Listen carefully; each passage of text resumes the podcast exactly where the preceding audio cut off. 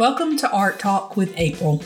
I'm April Harris. I'm the artist of Inked April, located in Birmingham, Alabama. And this podcast is going to be about all things art. We'll talk about books, invite some artists to interviews, and much, much more. Let's get started. A reading of Big Magic: Creative Living Beyond Fear by Elizabeth Gilbert. Let's talk about courage now. If you already have the courage to bring forth the jewels that are hidden within you, terrific. You're probably already doing really interesting things with your life, and you don't need this book. Rock on. But if you don't have the courage, let's try to get you some. Because creative living is a path for the brave. We all know this. And we all know that when courage dies, creativity dies with it. We all know that fear is a desolate boneyard where our dreams go to dissipate in the hot sun. This is common knowledge. Sometimes we just don't know what to do about it. Let me list for you some of the many ways in which you might be afraid to live a more creative life.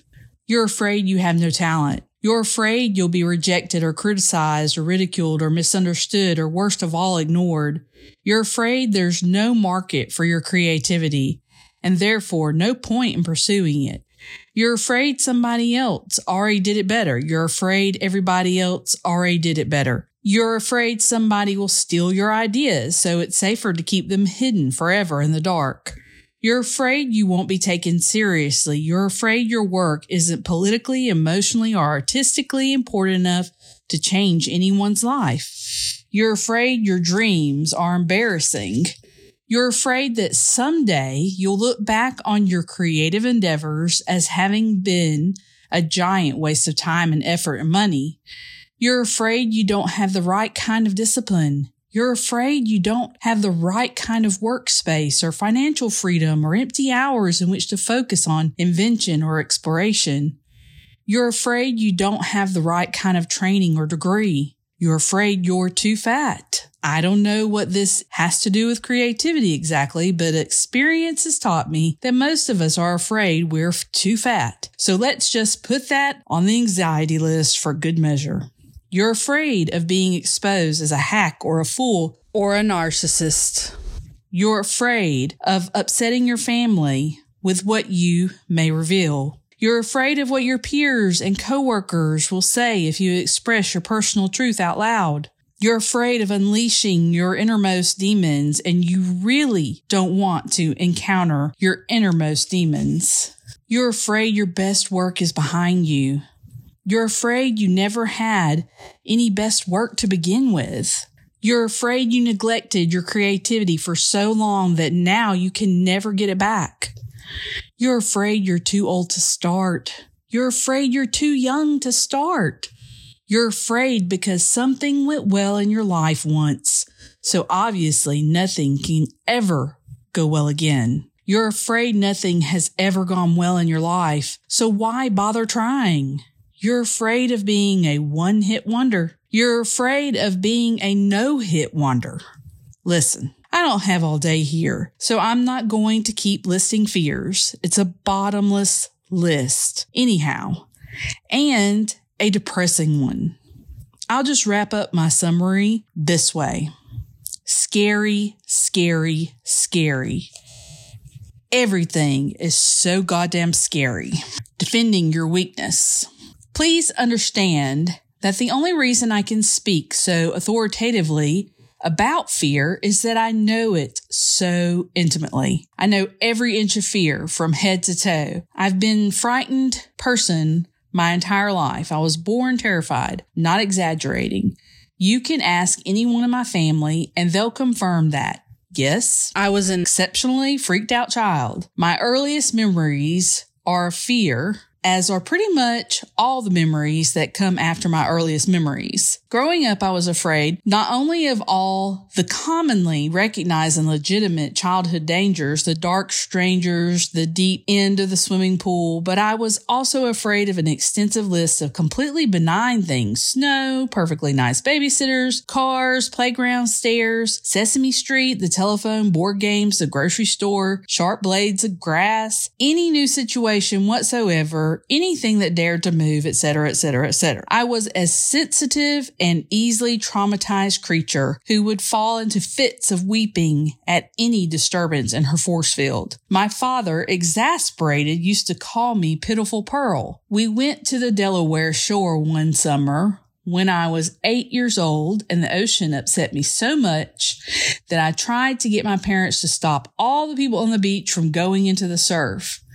I just would have felt a lot more comfortable if everyone had stayed safely on his or her own towel, reading quietly. Was that too much to ask? If I'd had my way, I would have spent that entire vacation, indeed my entire childhood, indoors, snuggling on my mother's lap in low light, preferably with a cool washcloth on my forehead. This is a horrible thing to say, but here goes. I probably would have loved having one of those awful Munchausen syndrome by proxy mothers who could have colluded with me in pretending that I was eternally sick, weak, and dying. I would have totally cooperated with that kind of mother in creating a completely helpless child given half the chance. But I didn't get that kind of mother, not even close. Instead, I got a mother who wasn't having it. She wasn't having a minute of my drama, which is probably the luckiest thing that ever happened to me. My mom grew up on a farm in Minnesota, the proud product of tough Scandinavian immigrants, and she was not about to raise a little candy ass, not on her watch. My mother had a plan for turning around my fear that was almost comic in its straightforwardness at every turn. She made me do exactly what I dreaded most. Scared of the ocean? Get in the ocean. Afraid of the snow? Time to shovel snow. Can't answer the telephone? You are now officially in charge of answering the telephone in this house. Hers was not a sophisticated strategy, but it was consistent. Trust me, I resisted her.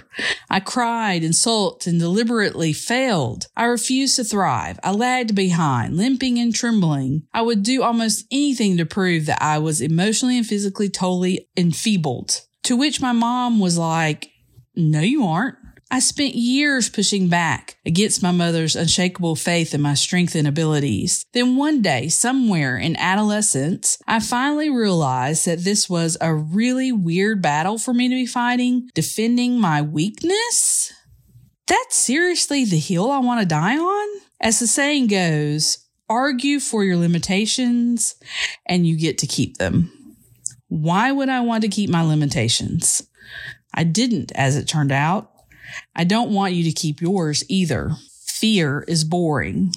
Over the years, I often wondered what finally made me stop playing the role of Pitiful Pearl almost overnight. Surely, there were many factors involved in that evolution. The tough mom factor, the growing up factor, but mostly I think it was just this.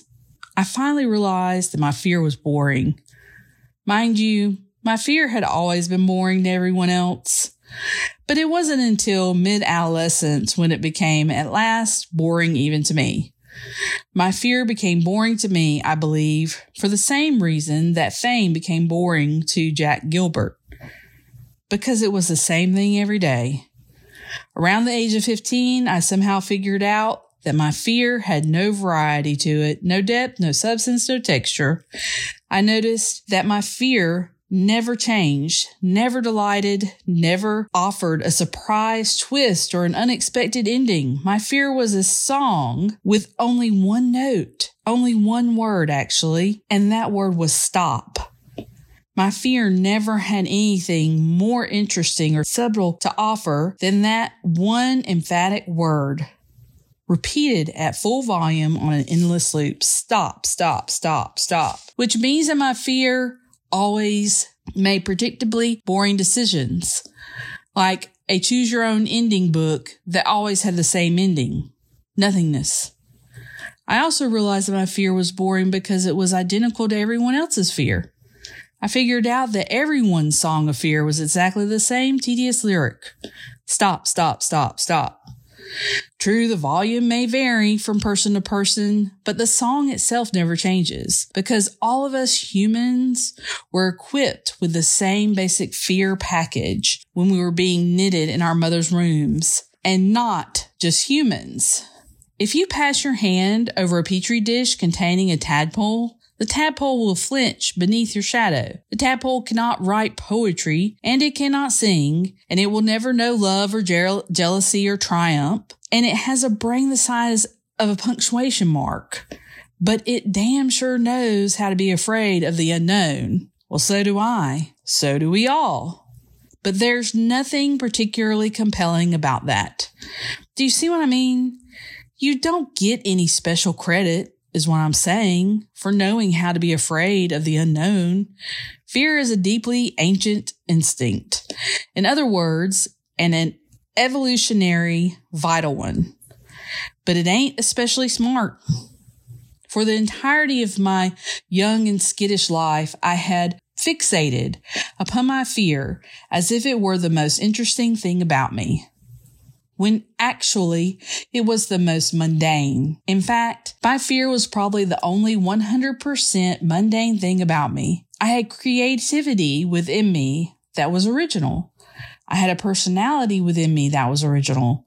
I had dreams and perspectives and aspirations within me that were original, but my fear was not original in the least.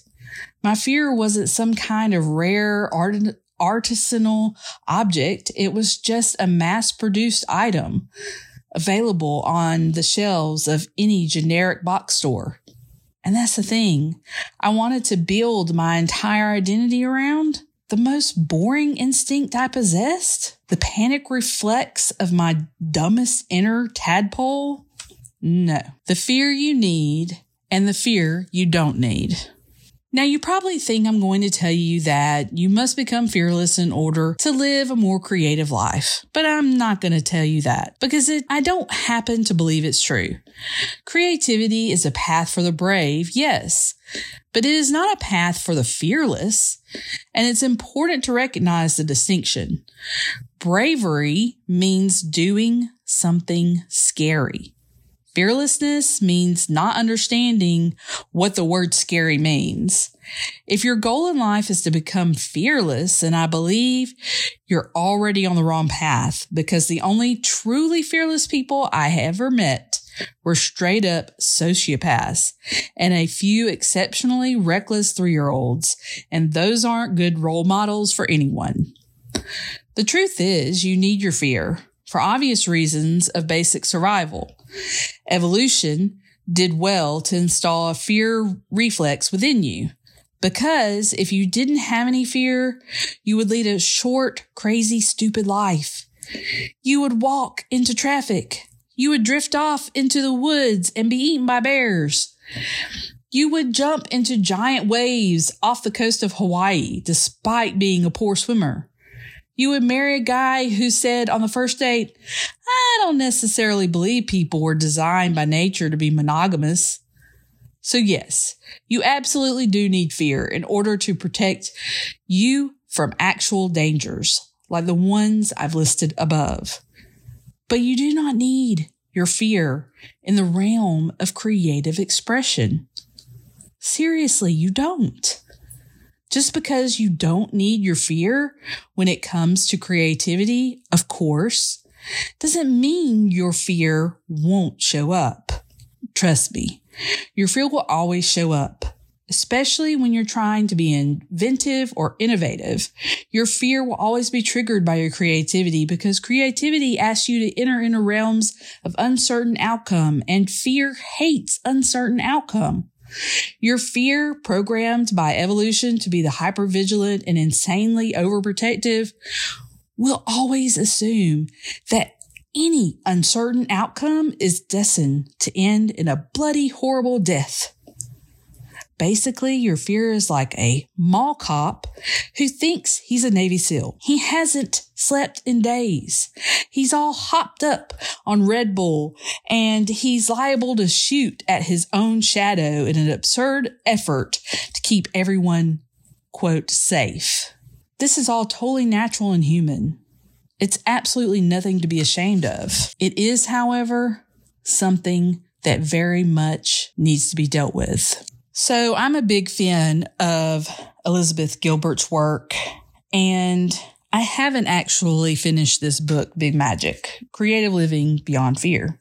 But every bit of the book that I've ever read has been so on point. And this message specifically is very important to me because I feel empathetic with her in her situation of being a fearful child and growing up afraid of just about everything, and taking chances and doing things I've never done before. For me to be an artist, to be a designer, to be a creative of any sort, I have to actually be brave, but that doesn't mean be fearless. It's hard to remember that distinction when you're making creative work. There's fear around every corner when you're creative.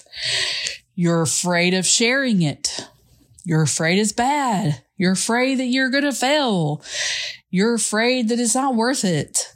And one of the things that has come up continually in my artist interviews for this podcast is that even if you're young, even if you're older and you're a very successful artist, it really doesn't matter.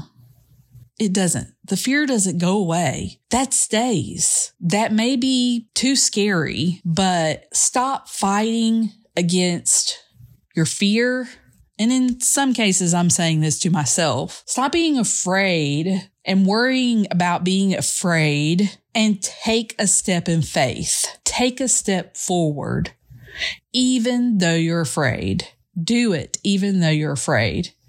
Try, even though you're afraid. And there are going to be people in your life, like parents and uncles and cousins and friends and people who, they want to protect you and they are there to help you make good decisions and smart decisions, and they want you to be okay and safe. But just like that mall cop, sometimes they can get a little overboard. Sometimes they can go a step too far and suggest that it's just not possible. It's not an intelligent move to make. It's not the best thing to do. And I'm not saying, you know, that you have to just take a leap and do this thing without any intelligence behind it and just become a creative person, a musician, an artist, or whatever it is without, you know, being able to take care of yourself or something like that. I'm saying, you know, intelligently make choices to take a step forward, even though you're afraid. And don't let the voices around you, the people who love you, the people who care about you, don't let their voices feed that fear that you already have on the inside, that you're already born with. Because that's not something that really needs to be fed, right? You need to feed your faith, taking the step forward. You need to feed bravery, not fear. The fear's still going to be there. You're still going to have to work past it. You're still going to have to move forward, even though it's there. And just realize, God, I hope you realize that we all have it. All of us.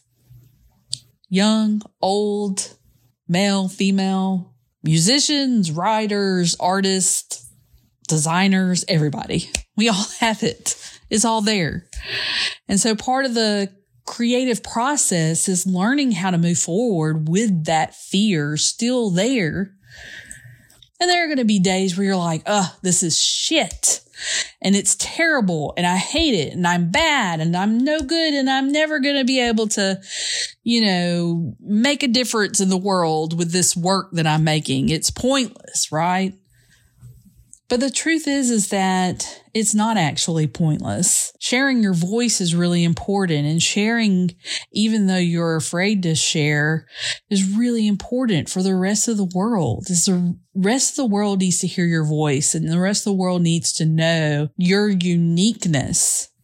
That's important just in itself, no matter where it goes. I hope you really enjoyed this reading from Big Magic. And I plan to do a book review on this later, but I haven't actually read through it all the way, as I mentioned. But wow, it's a very, very moving and personable read. And I plan to talk on it some more later. But if you have a chance to listen into any of the other podcasts, any of the interviews, you will notice a connective link to each and every person. We're all afraid. None of us really know what we're doing. And it's about just taking one step at a time and trusting that inner gut that we have, that this is something that we want to do, that this is something that we love and that we want to create. Please subscribe. Please share this podcast with other creatives that you know. And if you're interested in being interviewed for the podcast, please reach out to me at April at inked april dot com. Thank you for listening to Art Talk with April. I hope you enjoyed the show. Please subscribe.